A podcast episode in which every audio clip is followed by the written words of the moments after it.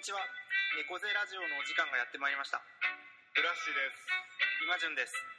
このラジオは学生時代に出会った2人のよもやま話を通じて東京の片田舎から日本社会をじわじわ温めるそんなラジオとなっております。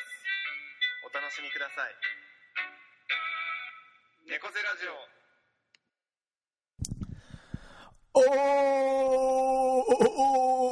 ープニングはい、ということで、すごい今回長いオープニングで 始まりましたけれども、第60、えっと、二回です。2回ですよね。はい。えっと、前回ちょっと自分の方がですね、はい。編集の怠慢により、あの、まだ現地で上がってなくて、どっちの先、どっちが先に、もしかしたら、早い。早いですよね。ね62回のが先に先に世に出るという謎な感じになると思うんですちょっと申し訳ないです。だから2ヶ月多分飛ばしちゃって、あれは5月に収録したやつだったので、5月に上げず、6月に上げず、7月に上げず、今に至るっていううん感じなので、フラッシュに会うのもちょっと久しぶりな感じ確かにねあったりして。あのうんだからあのねさっき今じゃ話したけど僕はここ先日ねあの溶連菌感染症ううん。かかって40度以上の、ね、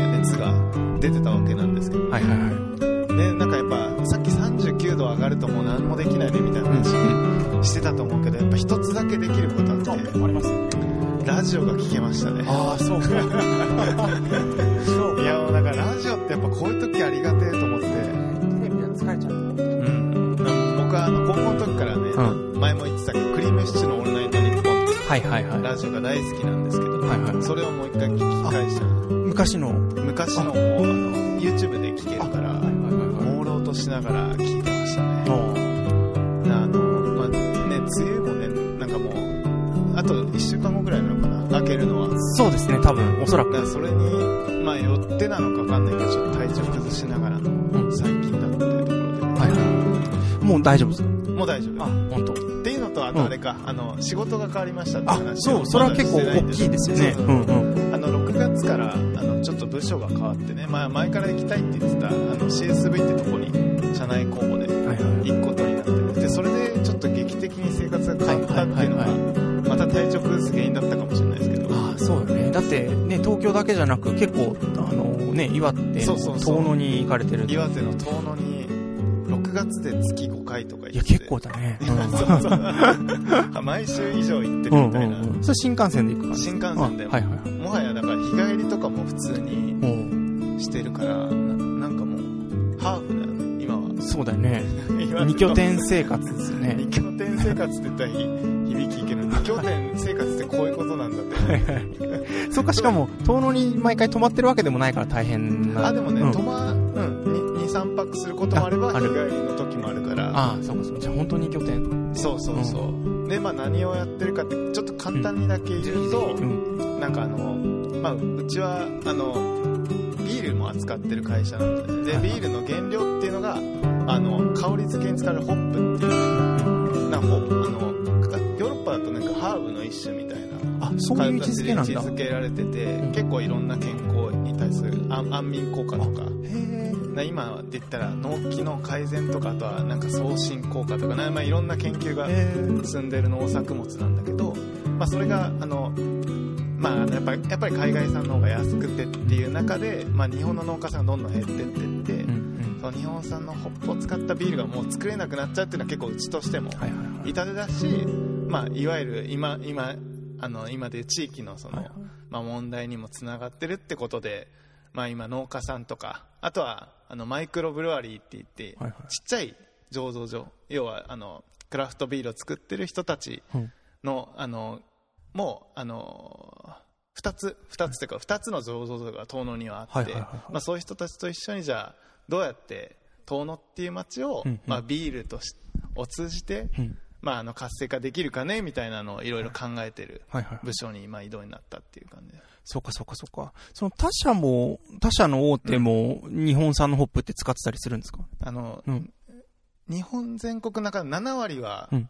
うちで、キおー。キリンで、はいはいはいはい。で3あまあ、なんか実名出すのもあれだけど。朝日サントリ サンー。トリーさんもう使わないって宣言してるしてるんだ。であのうちと、うんあとほぼ札幌。あへえ、朝日でもなくじゃ札幌さんの方はもうもっと進んで、進んでるっていうのはあれだけど、もっともうダイレクトに、あの、大隅さんの畑から取れましたみたいな、あそういう大隅さん畑からみたいな商品あのビールを出してたりそれ。北海道でやっぱ作ってるんですか？そう北海道で気候的にはじゃあやっぱ北の方が。そうそうそうそう。東北から北の方だね。はいはいはいはい。っていうのでやってて、うんうん。まあなので、まあなんていうんですかね、まあ日本産ホップってやっぱり、あの独特の香り付けができる、まあホップのうんうん。育種とかも進んでるから、あ、そうなんだ、そ。そうそうそう。一応ね値段はでも正直半額以下なんだよね海外の方が、うんうんうん。だけど、まあ、日本での価値が出せないと、うんうん。まあ、が出せないとっていうか、まあ、うちも作らなきゃいけないし、うん。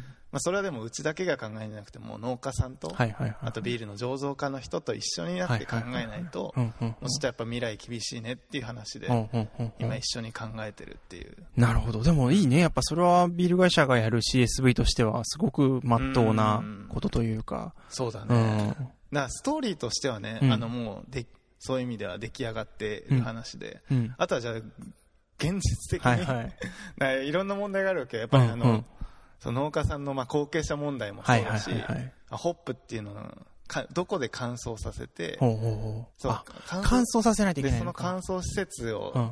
あのの機械を作ってる会社が日本に1個しかなくてそうよくあるよね。その人ももう、んい社長一人でやってるような会社はいだから、はい。そこはもう終わってしまったら。終わってしまったらもう無理。理とか、あとは組合でその乾燥施設の維持費をもうもう賄えないからとか、はいはいはい。そう、組合問題とか組合ね。問題ああ。結構あのと、そうか。まあ僕は今ホップ。プっていうものをあの、まあ、題材としてね、まあ、それは日本農業の問題に向き合ってるわけだけど、なんかもうこういうの多分いろんなのそうねで起こってるんだろうなと。特にその、あんまり使っ、珍しい希少品種の野菜とかそういうハーブ、植物だと、よりそういう問題が顕在化しやすいうん。ところはありそうですよね。うん。そうだね。そうか、そうか。そうそうそう。日々。じゃあ、それ、もう、うんリフラシーの仕事時間の中で結構もうほぼそれに使ってるって感じ。そうでもない。7割ぐらいかな。7割ぐらい。うんうん。で残り3割があのそのグループ全体の、まあ、CSV の、うん。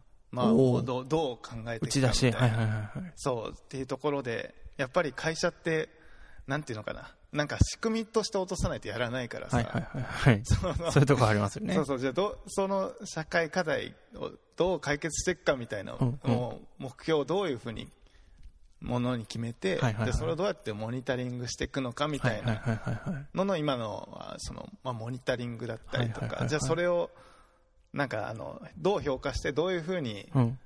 お客さんとか、はいはい。まあ、投資家に対して説明していくくかみたいな僕の興味って最初はそっちそっちだったよね。そううんそうそう,、うん。そうだよね。もうでもどっちかというと事業の方に こう入っていって。そうだから残り3割の方だったんだけど、うん。意外がっと。つり事業に入って それはもう希望っていうよりももうそっちにっていう。そうそうそう、もう希望っていうよりはね。まあ、両方興味あるんだけど、いやでも両方見れるのはすごくいいよね。なんかその片一方のそっちの3割の方のどう戦略を組んでいくのかとかだけだってもやっぱちょっとこう空虚な部分っていうのはありそうだから、両輪なような気がしますね。そうだねそうだねでも両方やってる人ってさ、今んとこいないの、あうちの会社そうなんだ そうそういやでもそれはすごいことだね。いやいや、すごいっうんていうか、なんかその、うんちょっとついていけてないよね。なんかそのはいはいはいはい振。れ幅に。いや、そうだよね。どっちもっていうのは。どっちかしかやってる人いないからさ。そうか。その CSV 室みたいなのは全体どれぐらいの人数がいる？全体でね、30人ぐらい。結構、じゃあ最低やってそのるんだ、ね。中で、うんその、まあ、その地域っていうのと、うんか地域チーム、環境チーム、健康チーム、はいはいはい。あとアルコール問題チームみたいな。あとはグループ全体のはいはいはい。あのチームみたいなのを、まあ、大きく5個ああって、、ほんほん俺はその地域のチームとグループの CSV のチームみたいな。いや、面白そうだね、でもなんか。うん、いや、うん、うん。うんまあちょっとね、今はあの、今だから、す最近まで面食らってたんだけど、うんうんいや、なんか、あちょっとは長くなっちゃうけど、いやいやなんかあの、ファン、ファン意識ってこういうのかなっていうのは。なんかこの前思ったことがあって、はいはいはい。やっぱずっと CSV って僕は憧れてたわけですよ。行くことにね、うん対して。うんうんで、なんか、いざ、行くってなった時、ちょっとブルーになる。みたいな。マリッジそういうのあるブルーみたいね。うん、そういうのあるよね。な。で、今来た時も、あの、来て、今感じてるのも、うん。ちょっとなんかこのままでいいのかみたいな。謎の焦燥感が。あって。でこれこの前友達に話したわけですよ。ちょっとこんなんで今悩んでるうんみたいな。で、その友達に話した結果、いや、それは、あの、仕事が変わって、うんただ面食らってるだけではいはいはいはい、何も問題ないって。なんか、あれこれ難しいこと考えてる、これが本当にやりたいことなのかとかはいはいはいはい難しいこと考えてるけど、そんなんじゃなくて、ただ仕事が変わってうん、アクセ、ああの、アクセクしてるだけだから問題ないって言われて、なるほど、なるほどこの前。すごいスッキリした。あ、すっきりして。はい。いや、そうね、そういうところあるだろうね。うん変わった時に。うんね仕事が。環境に慣れてないって、ただそれだけだった。すごい、でもそれを分析してくれる友達がいてね。ついていけてうんないって。そうか、そうか。いえいえ、ちょっと、大きな。ね長くなっちゃったいや、けど、全然。僕は全然大したことなくて、あの、ん最近は、あの、まあ、Apple Music を聴き始めていろいろ音楽を漁ってるっていうのは多分このラジオでも。あ、言って、そう。でも、もしかしたら61回目で言ったのか、それより前かな。あ、でも前から前に言ってますかね言ってると思うよで、あれからそれ続いてですね、あの、うん最近その、まあ、6月、7月、東京すごい雨が多くて、うんうんうん湿気が多かったので、うんでも、この雨を楽しむしかないっていうので、うんうん。まあ音楽と一緒に楽しもうっていうので、うん。あの、インドネシアのインディー、インディーのインドネシア音楽と、インディーのインド音楽にすごい6月はハマってましたね。えなんで、雨季があるからってこと？なんか、すごいその音楽の肌感覚が、なんか 雨とすごい、雨と僕はなんか個人的にいいなと思って、インドネシアなんか確か雨季あるからね。あるよね。あるからね。なんかありそうだね。ありそうだよね。なんか、すごい雨と合うなと思って、へインディーインドネシアー。そ音楽。んなん聞けるんだね。いや、そうそう。やっぱ、アップミュージックもすごいね。日本のインディーとかも全然聞いてないのに、うんなぜかインドネシア音楽にハマるみたいな。渋すぎるでしょ。いやいやいや。誰も共有できないんだよ。誰も共有できない。で、なんか、スタッフの人とかに聞いてもらって、これすごい良くてとか言っても、みんな大体微妙なリアクション。え、そういうのはさ、うんうんで、BGM 店でかけようみたいにはな、できないいや、なんかね、やっぱ店は店の雰囲気があるから、それにインドネシア、インディーインドネシア音楽はやっぱ合わない、あ、そうなんだ。うん。なるほどね。なんかイベント的に DJ みたいなんでやるんだったら多分あるんだけど、うんうん日常の中ではやっぱ溶け込むことはちょっと難しいなっていう、ねうんうんうん。ことがあって、そうなんですよ。そこ悩ましいね。そこ悩ましいけど、まあまあでもうん、個人で聞いてればいいかなっていうのはうんうんうんはいありますけど。いやいや、もうさすがに、ど、どこまでも行くね。どこまでも行きますね。 Apple Music。うん理想的なユーザーじゃない？いや、そうね、なんか、そういうのを Apple Music に言って、いなんかちょっとリターンをもらいたいですねそう。そ うはい、そんな感じでございます。あはい。僕らの秘密会議。はい。ということで続きましては僕らの秘密会議です。このコーナーは片田舎から猫背な二人がこそこそ話す話題をリスナーの皆様に登聴していただいているという体でお送りするテーマトークです。猫背な二人にこそこそ話してほしいテーマも募集中です。ということで、今回なんですけど、えっ、と、まあ時期柄ですけども、時節柄、あの、参院選がね、はい。ありまして、日本ではね、うん。えーそれについてちょっと話していきたいなと思ってまして、まあ、昔、その昔、2003年かな？あ、じゃあ、うん2003じゃねえな。えっと、2013年だ。うん。2013年にも参院選がありまして、まあ、まさに今回6年で、えー改選なので、うん。ちょうど、えーその時の人たちが改選になってるわけですけども、うん。2013年の選挙の時にも、この猫背ラジオで選挙について話しましたね。話しましたよね。うん当時、三宅洋平さんが、えー立候補して、そうだったね。選挙フェスというものが行われたりし、ていわ。主にまあそれとかその周辺について語ったことがあったと思うんですけど、うん。今回またちょっと自分の中で、まあ毎回最近そうなんですけど、選挙を、う選挙があるたびにやっぱ選挙熱みたいなものがですね、うん。あるので、ちょっと今日フラッシーと話せたらなと思って、うん。えーこのテーマを選びました。うん。うん。すごいね。でも6年前うんからやってんだね。そうそうそうそうそう。猫猫背ラジオ6年やってんだっていう。あれ多分第11回とか、その7回とか多分それ、あそんな初期にそんな初期だった気がする。るね。うんへなので、なんか不思議な縁ですけども。ーうんううんん、そうなんですよ。で、あの、まあ、今回の参院選について思うことが、とか考えることとか結構いろいろあって、なんか、今は、今ちょうどこの収録してるのが、当時、当時、あの、選挙当日ですけども、そうなんだよね。そうそうそうそう。でも、それまで、えっ、と、1週間前ぐらい、2週間前ぐらいまでは、選挙全然盛り上がってないなっていう感覚が僕の中であって、で、結構僕は天の弱な人間なので、うん。いや、これはなんか、ちょっとなんと、なんとかせんといけんっていうわけでもないですけど、なんか、ちょっと自分は調べたり、関心持ったりうん。しようみたいなことがあったりとか、うん。まあ、いくつか今回の選挙に対して関心を持つ理由みたいなことはいろいろあったんですけど、うん。なんか自分なりに調べて、で、調べるだけじゃなくて、まあなんか発信もしたいなとか、なんか行動もしたいなみたいなこともあって、うんうん。一部行動に移したこともまあ小さいんですけどあったりして、うんうんそれはあの会社の中で、まあ、政治について考える、あの、時間というか会をやりましょうみたいなことで、うんうんまあメイリスに投げかけたりして、で、まあ実際2回、発信でやったんだ。そうだね、一回影山さんにま確認して、あの、昔実はその3年前かな、にもやったことがあって、あ、そうなの？それ影山さんと僕の立ち話の中からやりましょうみたいになったんだけど、うん。今回はまあなんか自分の方からまたやりたいですみたいなので、こういう発信してもいいですか？みたいなのや、うん。ぜひぜひみたいな感じで発信したんだけど、へまあでもそれをやっぱやってみることでうん。いろんなことが見えてきたってことはあーって、うん内容、そこでの話した内容もそうだけど、うんそういうなんか反応、やってやるっていう声をかけた時の周りの反応とかもすごいうんなんか面白いなと思って。何人ぐらいいんだっけ、メーリングリストには？えっ。とね、30ぐらいか30ぐらな、アルバイトスタッフ含めて。うんうんで、まあ、投げかけたところ、うんまあ、投げかけて最初に反応してくれた人が、まあ、割と思想をしっかり持ってる、あの、農業を担当してる、うん今、畑担当してる子なんだけど、で、その人がまあ反応してくれたりして、うん。で、なんか、今田くんが呼びかけて、その、まあ、坂本さんっていうんだけど、うん。坂本さんが反応して、まあ、なんかちょっとこう、意見強い二人が、なんかこうやってて、すごい生きづらいみたいなことを言ってる人たちが、まあ、結構いたりして、いや、なんかそんなことないのにな、とか思ったりとか、うん。あとはまあなんかそういうふうに、まあ僕は結構その発信を何回かしたり、メーリングリストでしてて、うん。でなんかちょっとくるみ堂がなんか政治っぽくなってるみたいなうんのをちょっと嫌ってるような人もやっぱいるみたいで、うん。まあどっちかというとくるみ堂コーヒーってちょっとこうファンタジックな世界、ファンタジー感があるの中での、ちょっとそういう現実のリアリティの部分みたいなのが嫌な、うん。思ってんのかなとか、うん思ったりしてるんですけど、で、まあ実際会を2回開いたんだけど、うん。来てくれた人たちっていうのは、まあユニークユーザーで言うと6人で、うん。計8人、延べ8人で。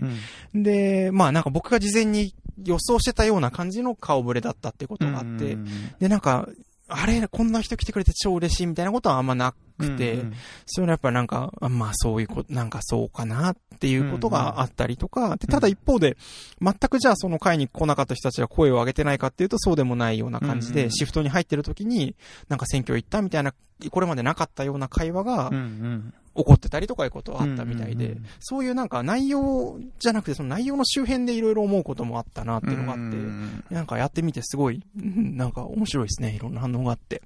いやうんやっぱね、すごいよね。そのやっぱ組織の中で、うんそのやっぱ働く仲間って、うんそのちょっと政治的な思想とはやっぱ切り離してうんうん考えてるところっていうのがうん。多くて、んなんかその、ね、家族とか友人とかとはい話すのとはやっぱまた違うという。そうね、ちょっとね。うん中で、ね、まあでも、あの、影山さん、店主の影山さんはでも、まあ政治的っていうのもまあそうだし、やっぱりうん一し市民うんうん。の人たちと一緒にお店作りをしてるみたいなうんうんところがあるから、まあ単純に政治とか経済とうん切り離せないっていうところがそうそうそう。あると思ってて、まあそういう店作りをしてるから、単純にそういう、なんか土壌が店にあったんだろうな。いや、普通だったら8人も集まんないから。あ、そうかそうか。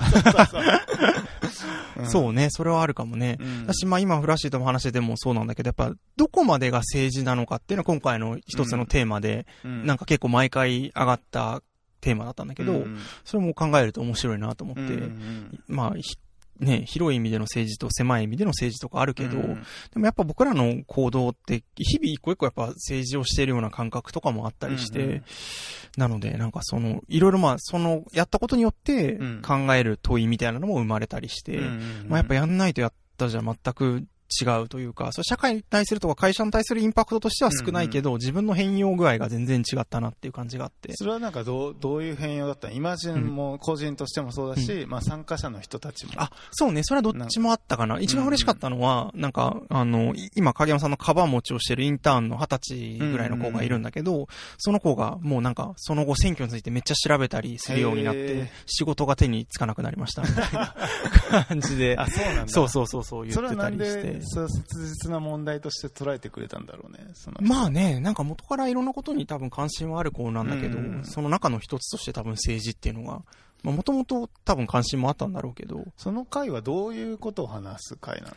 なんか全く決めてなくって、うんうん。2回やったんだけど、1回目は、割と今までのそれぞれの、なんか政治選挙と自分の距離感とか、うんどんな変遷を歩んできたかみたいなことから始めて、うんで、それに対する違和感、政治選挙に対する違和感だったり、うん。なんか、そうそうそうそう、なんか具体的な政策っていうよりも、まあ、やっぱ選挙と政治とうん。僕たちみたいな感じのことが、うん。1時間ぐらい冒頭はずっと話してて、うん。後半やっとその各党の政策とか、うんうん。なんかをちょっと見ていってっていう感じだったかな。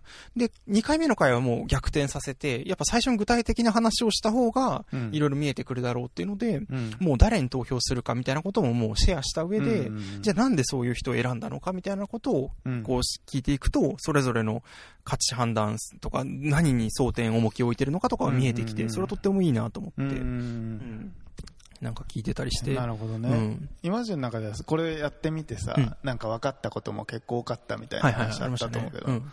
ななんかどういったところがあ。やっぱやってよかったなって思うポイントあれかな、中身、制作っていうか全体含めて。全体含めて。含めてね。うんうん。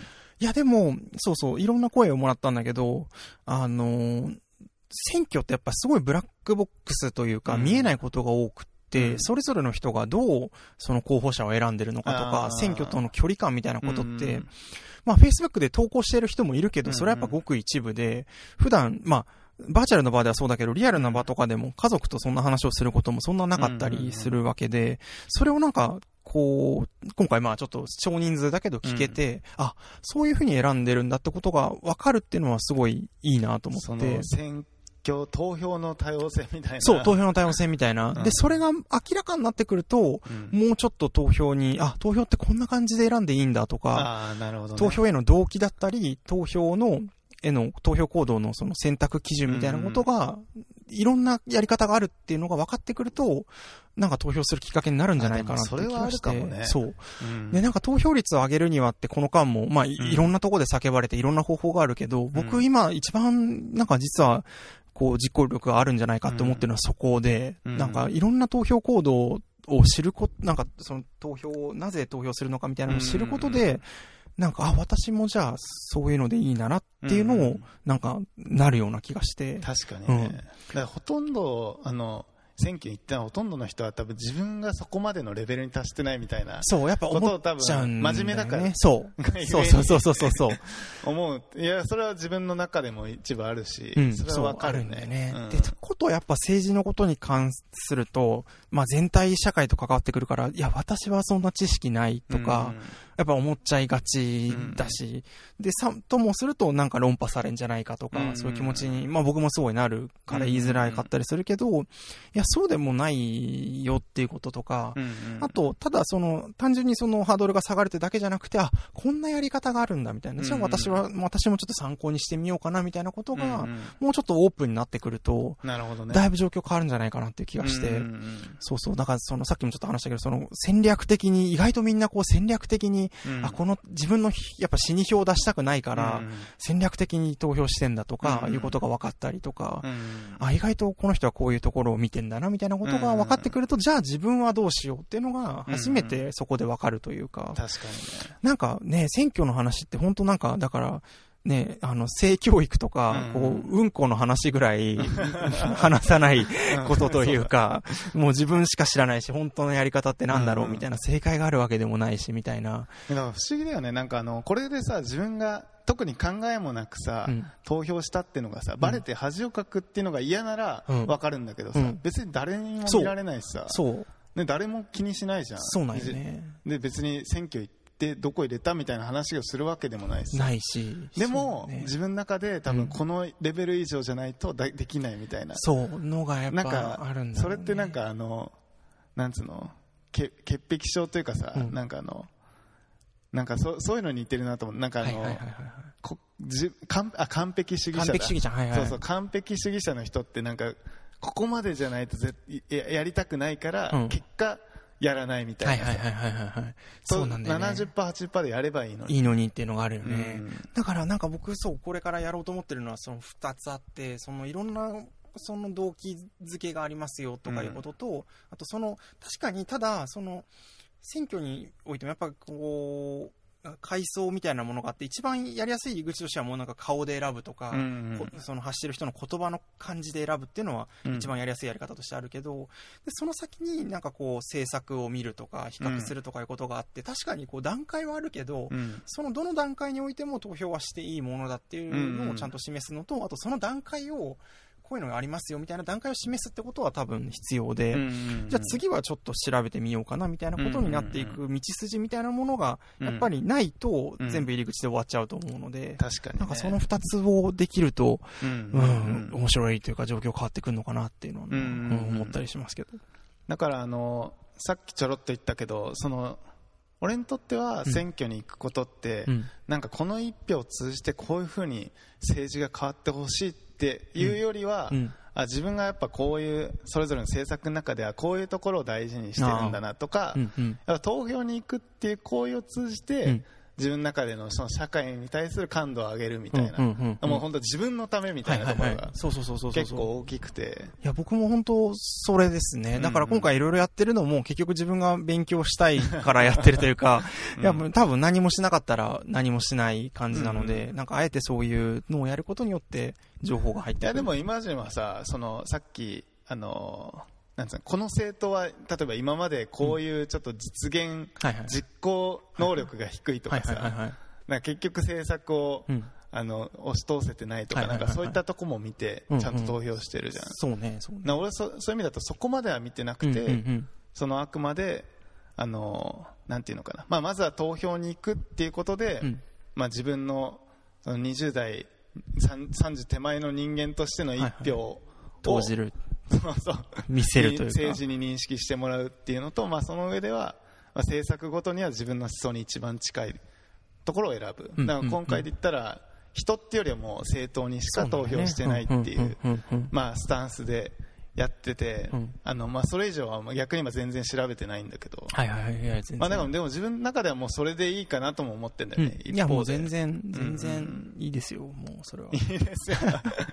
いやでもなんかあの、うんだそういう意味だとそうなんか自分がのやり方がいいって言ってるわけじゃないんだけど多分自分の政治にかかるスタンスみたいなのは、うん。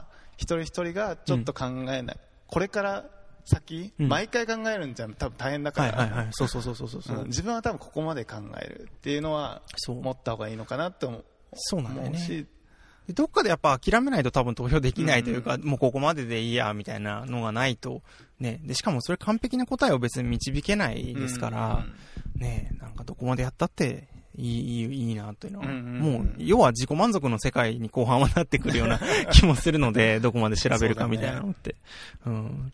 でもああれだよね。俺と今までの中で一致してたのは、うん。選挙にはうん。行ってほしいなっていう気持ちはね、そうね、やっぱそれはあるんそこだよね。なんかなんか。そこまでの多様性はうん。認めてない、そう、そうね、やっぱ行かないっていう行かないっていうのは。のも選択肢の一つだっていう多様性の捉え方もあると思うんだけど、うん。それも別になんか否定はしないけど、なんかね、だから理由は聞きたくなるというか、なんか、どう、どう、どう思ってんのかなみたいなのは、ううんん。強制は全然しないけどね。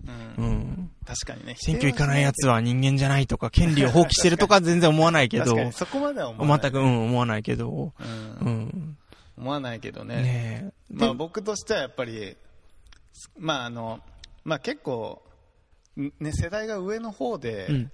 選挙に行かないっていう人うん。に、よりはやっぱり同世代で行かないっていうのはちょっとなんかああ、そうね。やっぱ仲間意識がうんある分、そうだよね。やっぱ同じある程度お厳しいうん。経済面で見たら厳しいうん。将来を、ん 運命を背負ってる運命共同体だと思ってるから、はいはいはい。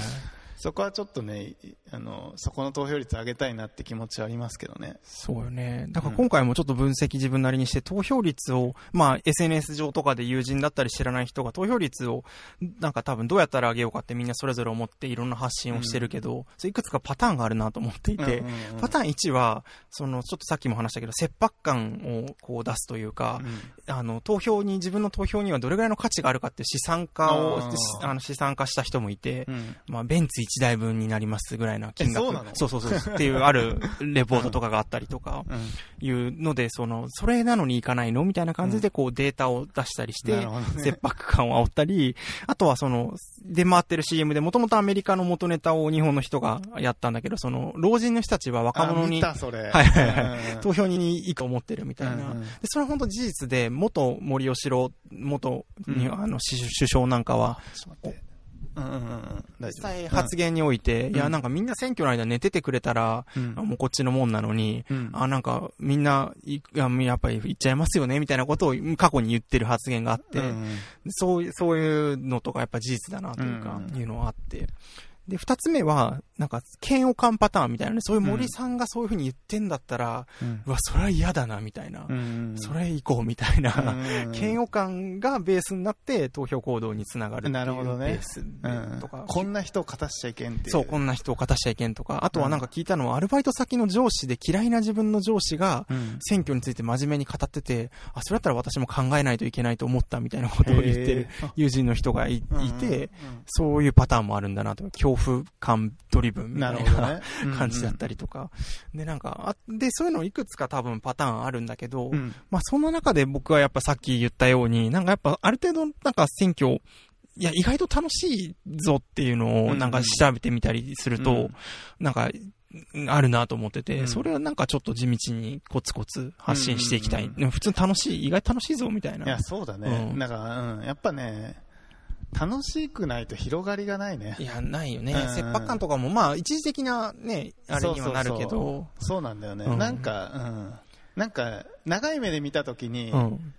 歪みが生じるかもしれないね。いや結局それで選挙投票率が上がったとしても、うん。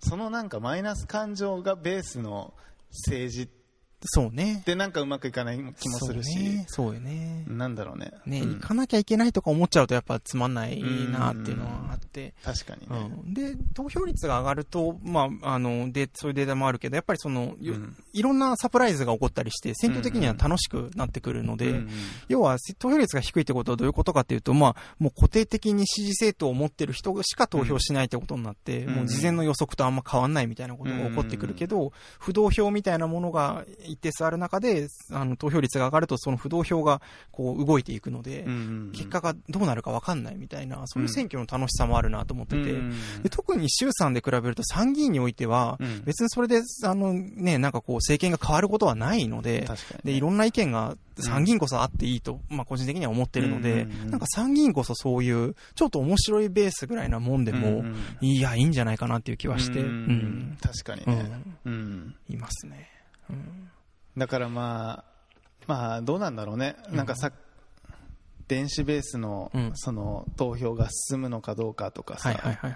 そういうのもあさっき話してたけどう、ん、もうちょっと気軽にね、ね。なんかあのうん、参加できて、うん、気軽に、まあ僕、あの、まあ知り合い同士でもうん。話せて、そうなんだよね。で、いろんなうん。本当に入り口の観点をやっぱり作っ作るのがいいなと思って、例えば今回や、僕二つやってみて面白かったなと思うのは、あの、自民党のマニフェスト読んだんですよ、すっごい。うんうんそれやっぱすごい面白くて、うん。こういう言葉遣いしてんだみたいな、やっぱそれすげえ違和感あるなとか、うんあと安倍さんの業績をまあ称えるようにこういろんなこと書いてあるんだけど、うん。その写真のトリミングの妙と言ったらみたいな、いかにも安倍さんが中央に写ってる写真。で、世界各国のあの重要人物たちが周りにいるような、安倍さんが中心にいるような写真ばっかりこう使って、うん。あ、これトリミングしてるね、みたいなうん。感じのことが分かってくると、おー面白いな、みたいな 感じだそこったり。渋すぎるでしょ。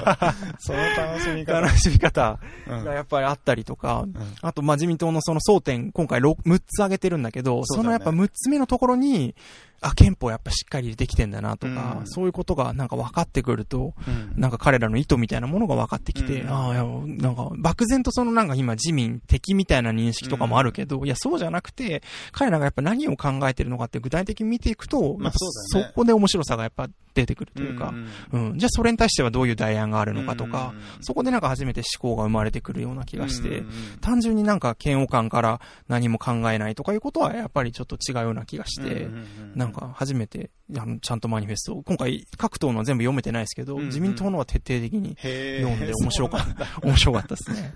うん。そんな中で、イマジュンがさ、うん。ちょっと気になったうんなんかその今争点となってる政策みたいなのって何かあったん、いやー、なんかどうなんですかね。まあなんかいろいろ、いろいろあるしいろいろあるよね。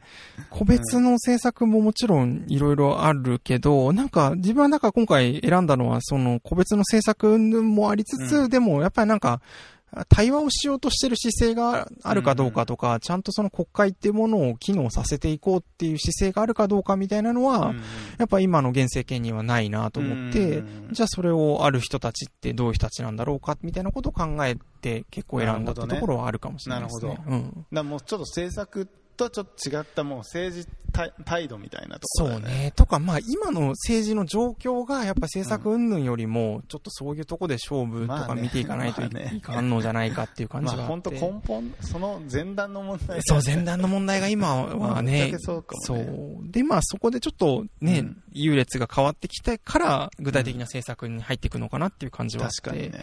うん。そういう意味だと僕はあの、省省エネうん選挙なので、はいあの、選挙 .com ってところのね、あはいはい各政党ごとの、うん。がね、あの、政策ごとに、その立場とね、ちょっとほした補足みたいなのを。一覧表で。まとめてるので見てるんですけどね。なんかそれだと年金対策、うん。消費税増税、うん憲法改正、うん。あと教育の無償化負担軽減、うん。あと選択的夫婦別姓、うん同性婚、はいはいはい。選択的夫婦別姓と同性婚がうん。ここに入ってくるっていうのは、なんか今回時代を感じまそうすけど。なんだよね。やっぱり多様性みたいなところを重んじているっていうのは、うん、大きいですよね。うん。それ以外にもね、上がってないところで言うと外国人の労働者のこととかもあったりとか。確かにね。そう。いや、でもね、そういう争点が今うん何なのかっていうのを、なんか分かるっていうのも、まあ、すごく個人的には楽しいというか、うん全然普段やっぱりそういうマクロな視点で社会を見れてないの確かにで、ね。なんか選挙ぐらいそういうなんか視点で見れてもいいかなとか、ううんん、思ったりとか。確かにうね。んでも本当、なんかやっぱね、結構、それなりに社会人経験もうんね、積み重ねていくと、リアルにこの、なんつうの、実際の仕事とか生活に直結するみたいなのが前よりなんかリアルに感じられるようよになってきたねね。。いや、ほんとそうね。ね、今って言ったらさっきね、消費税の話とか消費税、やっぱり中小企業にはめちゃくちゃでかいことで、うんまあ普通にもう店をやってられないような状況にもなってくるうんし、今、つぶさに結構周りを見ていくと、周りの中小の人たちが店を畳むケースがやっぱすごく増えていて、うん。特に飲食業、サービス業とかがの、あの、店を閉じる率っていうのは帝国データバンクとかのベース、うん。データベース見てると、やっぱ過去最高、うん。リーマンショック後よりも増えてて、あ、そうなの？そう。で、それやっぱなんか、全体で社会構造を見たときに、その真ん中のミドルな部分の多様性が失われていくってことは、僕はすごい危惧して、うん。もうめちゃくちゃ怖いことだと思ってて、それやっぱ楽しさが減っていくことだと思ってて、で、多分そういうのを突き詰めていって、社会を最適化していくと、もう大企業のチェーン店が、うんもう本当に個人家族経営しか残らないような社会になっていって、うん。それはやっぱりすごい、個人的には、やっぱりうん、そう、つまん、つまんないなと思って、うん。で、そう考えるとやっぱ消費税っていうのは、今のまま上げるっていうのはやっぱりどうしてもいかいいかんだろうと。うん。まあその中身についても今使われ方が適正でもないし、うん。だし実際下げれるみたいなことはいくつかの言ってる人たちのを見ると、あ、これ結構現実的にありえそうだなみたいな感じで思ったりしていて、うん。うん。確かにうんね。まあ、そのね、まあ、まあ、そうだね。確かにな。だそういう意味だと、めっちゃ高いうん国もあるわけじゃん、消費税がねある。うんうんうんどうどうやってんだろうね。そうね。まあなんか、いくつか多分う、ん。仕組みとしてはあるんだけど、まあその分公的な、あの、支援がされてるから、その分の支出が抑えられて、まあ全中体の、小企業にとってもある,、うん。あるのかな？なんか、俺なんかその、うん。税金高い国のイメージってさ、はいはい。教育とか医社会保障療とか、そうそう、社会保障のイメージが。経済政策についてはどうなんだろうね。ん。うん。でもそこは、なんかあれだろうね、多分、その、所得税の累進性みたいなものが多分、また別のうんファクターがあったりとか、うんその消費税だけで、なんかこう、うんうん中小企業に優遇されてるってことはないのかもしれないけど、うんなんか全体の経済政策を見たときに、どうなのかっていうのは、確かにね、確かにね。。うん、なるほどな。そうそうそうそう。いや、でもなんかそうそう、そういうなんか一個一個 普段考えないようなことも、なんか今回学べて面白かったり、あと情報のソースみたいなことで、うん。どこから仕入れてるのかって言ったら、結構今回やっぱ僕はララジオとか、あとうんインターネットの発信してる人っていうのが面白いなと思って、うん。あの、元 NHK のアナウンサーの堀潤さんっていう人がいて、その人が、まあその選挙特番が大手の、まあテレビメディアでは、結局選挙当日しかやらないから、いくら池上さんがいい分かりやすい解説してても、もうそれもう投票終わった後だよねっていう。うん。で、それ次の投票行動に重なるのって何年後かだから、うん。結局あんまり意味ないんじゃないかみたいなことを言ってて、選挙特番みたいなものを一週間前からなんか堀さんが独自のメディアでやってたりして、うん。有識者の人たちと一緒にこう選挙を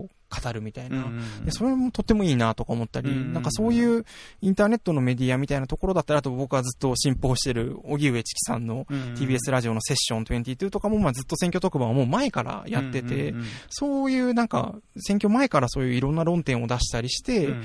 なんか政策を比較するみたいなメディア、信用できるメディアっていうのはちっちゃいところから、ちっちゃいというかそういう中小のところから今なんか立ち上がってる気がして、なんかそういうところがもっと明るみになってくると、うん状況も変わってくるかなとか。確かにね。うん。まあそういう動きは今後小さくなることないだろうね。ねえ、うん。で、やっぱその大手がやりにくいみたいなものも僕も知らなかったんだけど、やっぱ公職選挙法とか放送法っていう、もうかつての法律があるから縛りがあって、できないってことはあるみたいなので、なんかその辺も変えていかないといけないとこはあるんだろうなとか、なんかそういういろんなことが、なんか選挙を通してうん。僕は勉強できたのでう、ん。うん。面白かったなと思ってます、ね。確かにね。いややっぱラジオはすそういう意味だといいいいねいいやメディアなんだねいやという。自画自賛で終わろうとした いや、そう、だから、ね。有事の時にやっぱり役に立つねね熱を出した時とああ、はいはい、はい。熱を出した時に。まあこういうねあのその選挙で情報が。なかなかねあのいろんな情報を取れ取りやすいしそうね。よりその人ね実態にあの実態にあったっていうかまあそのその時にあのほ欲しい情報をまあその情報を提供するなに適した人を揃えてくれるじゃないかね、はいはいはい。なうんね選挙っていう意味ではいい媒体なんだろうなって本当に。うん、うん。相性はね、いいような気がしうんます。しますね、ごめんいやいや長々とちょっと話しましたけど。うんねそうそうそう。まあとりあえずね、うんままああの今日この回は。ねうん。あの開票前になるのかな？そう、開票前に。そう。に、ね配信自体はまあ開票前になるか後になるかあれですけど。確かに、うん。まあどういう結果になるのか。うん、あとね、選挙との付き合い方みたいなのもあるなと思って、やっぱなんか、全自分を投入しすぎちゃうと、うんその選挙結果とのギャップにやっぱりうんダメージを受けちゃうみたいなのがあるから、うんなんかその辺ももう、ある程度でいいんじゃないかなというか、もう、うんすげえ応援してるなってやっちゃうと、その後疲れちゃう気がして、うん。なんかその辺の、僕はでもそれでなんか、最初の頃とかは結構疲れてたんですけど、うん。最近はその辺の距離感はちょっと学 学んでくることができて、うんあんま期待しすぎずに見たりとだからそのちょっと政治的って言葉的は置いとくけど、うん。でもあの別に選挙がせいだけがねあ政治的な話じゃないで全すから、ね、くないからね。で僕らは、うんの生活には全てすそうそうそう政治。的であり経済的でありものな全部関わってるので。そう、抗議に捉えるならば。そうそうそうそう。で、狭いとこで競技に捉えたとしても、なんかやり方は多分いくつかあって、昨日その会がちょっと国分寺で開かれたんですけど、なんか西八王子のバーの人が来てて、うん。すごいいいなと思ったのは、なんかその選挙について最初はバーで語り合うみたいなのをやってたんだけど、選挙が終わった後もなんかみんな関心持っちゃって、八王子の市議会の、なんか、議員の、あの、議会に傍聴したらしいんですよね。うん実際自分が投票した人たちがどうなってるかっていう。そしたらすごいこう、絵空事で綺麗なビジョンを掲げてた人が、寝たりヤジ飛ばしたりしてたらしくて、でそれに対して今度失望して、うん。それに対するなんか発発信をしたりとか、うんうんうん。なんかその人に意見陳述出したりとか、うん。そこまでもうコミットし始めてて、それを結構楽しいベースでやってるのがいいなと思って、うんうんうん。なんかなんか自分たちが一市民として変えなきゃとかじゃなくて、うんうん。なんか自分が投票したやつがそんななってんのは許せん、なんかオファーみたいな感じで、なんかちょっとやってやろうじゃんみたいなのでやってるっていう、それでドライブしてるっていう感じすごく良くて。面白いね。そうそう、なんかそれすごいなんかいいなと思って。うん。なんか政治への関わり方みたいなのは選挙後もいろんなことがあって、確かにね。ででもね、政治以外、じゃあ選挙以外だったら、じゃあ何かっていう時にデモとか、うん。意見陳述とかになっちゃうけど、うん。それってちょっとやっぱ縁遠かったりするけれど、うんなんかね、楽しく議会にちょっとなんか覗いてみるぐらいな、うん興味ベースでやってみるみたいなのは、うんなんか、あ、そういうやり方もあるなと思って。うんうんうん確かにね。うんそういうのもいろんな選択肢が多分あると、なんかまた状況変わってくる気がして、もっと目に見ええるとってことかな。。選択肢の視覚化みたいなのは結構、うんまあ、やっぱ政治、いろんなところでまだブラックボックスなので、うんうんうんなんか一番ちょっと大事なことなのかなって。確かにね、うん確かに。言いますね。うんいえいえ、ありがとうございます。ありがとうございますいや、ありがとうございます。ありがとうございます。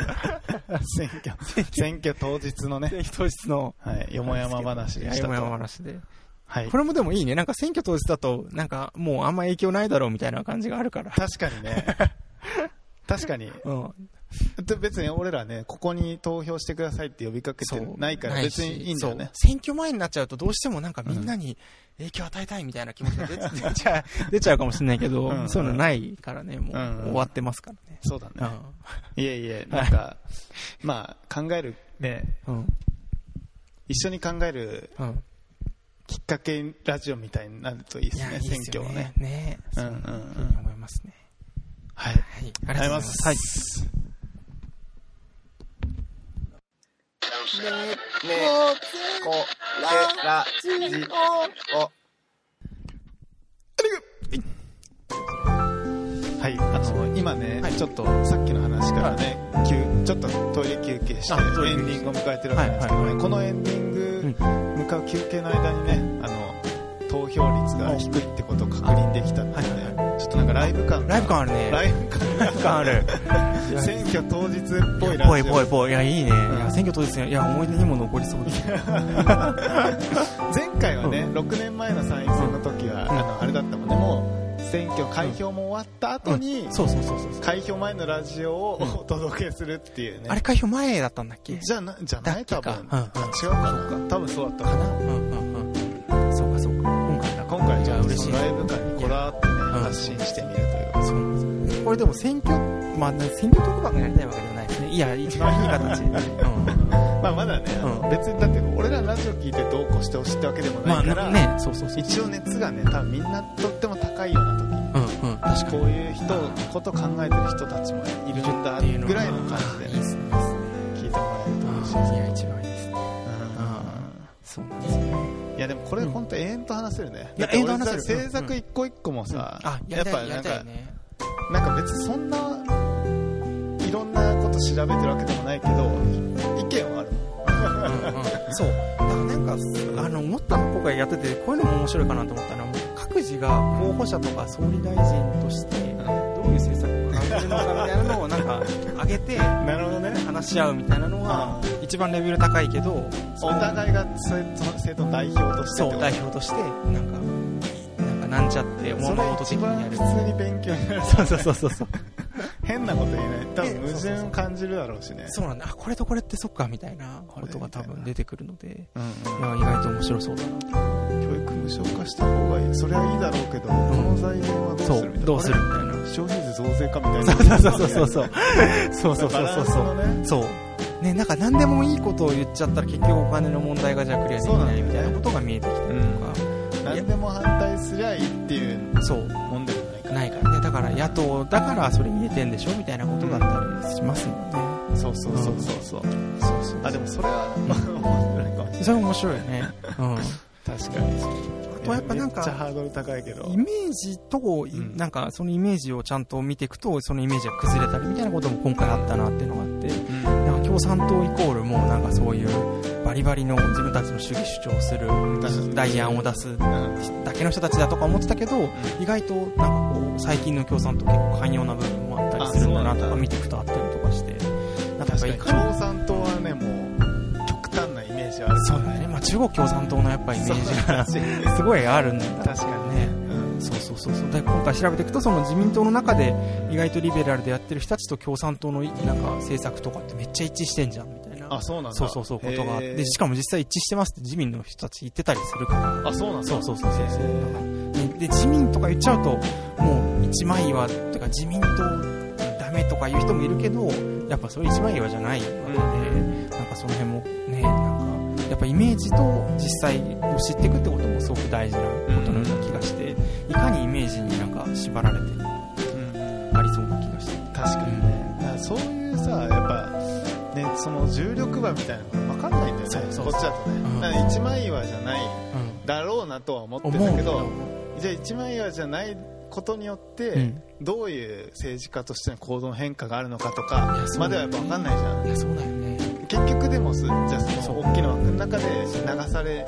こういう決断の時流されるのかとかさそう分かんないもんね。そう。だよねで今回思ったのはさなんか政党って何のためにあるんだろうってことがちょっと分からなくなってきたりして改めて。なるほどね。なんか全部もう一個人としてやってたら、まあ、要は多分政策の比較とかがもうできなくなっちゃうとかいうことはあるんだと思うけど、なんかもっと政党に縛られない特に参議院に関してはそういうことが起こっても面白いんじゃないかなるほどね。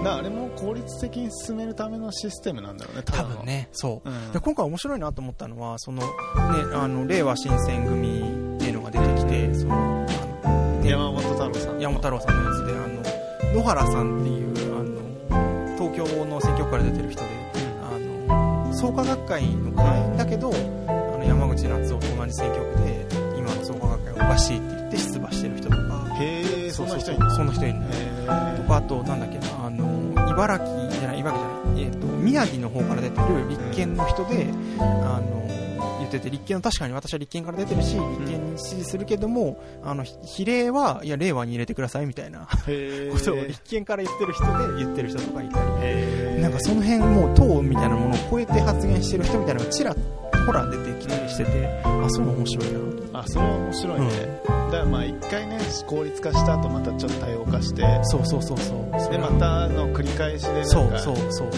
やっぱそれで多様化せずにもう党だけに縛られるっていうのはやっぱりバランス良くない気がして。まあそれで全部うまくいくないんだけど、ね、そう。そうそうだったら良くないんだね。やっぱそこの個人と党の往復運動みたいなのがある程度こうあった方が面白いなとうん確かにね。思ったり。確かに。うんかいろいろ考えましたね。政治ってなんだろう党ってなんだろう。うん。とかうん。こん。なことが思いましたね確かにいやいやいやいやいやまあいい考える機会をいただきましたいや本当ねそうですね本当そうですねってことでは、そうだね、うん。だからこ今月は2回出るってことになるあ2回出ますねそうですすごいおお待たせしましたそうですねだからこれがね今日7月の今日何日ですかあの21か。な21日に出ますけど、もう1回今月出るんでね。ちょっと遅れてる。61回が出るので。61回が出る猫背ラジオファンの方には嬉しい7月になるんじゃないかと。ということでそそちらもぜひねあの今月も出たからっていうことでお忘れなく。夏ね皆さん夏休みに入ってる方もいるかと思うんですけどね。ああいいないい響きだな。夏休み。夏休みに猫背ラジオを聞いていただいて、はい楽しんでいただけたらしてください。はい。思います、はい。ということでここまで第62回猫背ラジオをお送りしてきたのはフラッシュと今順でした。ままた来月。バイバイ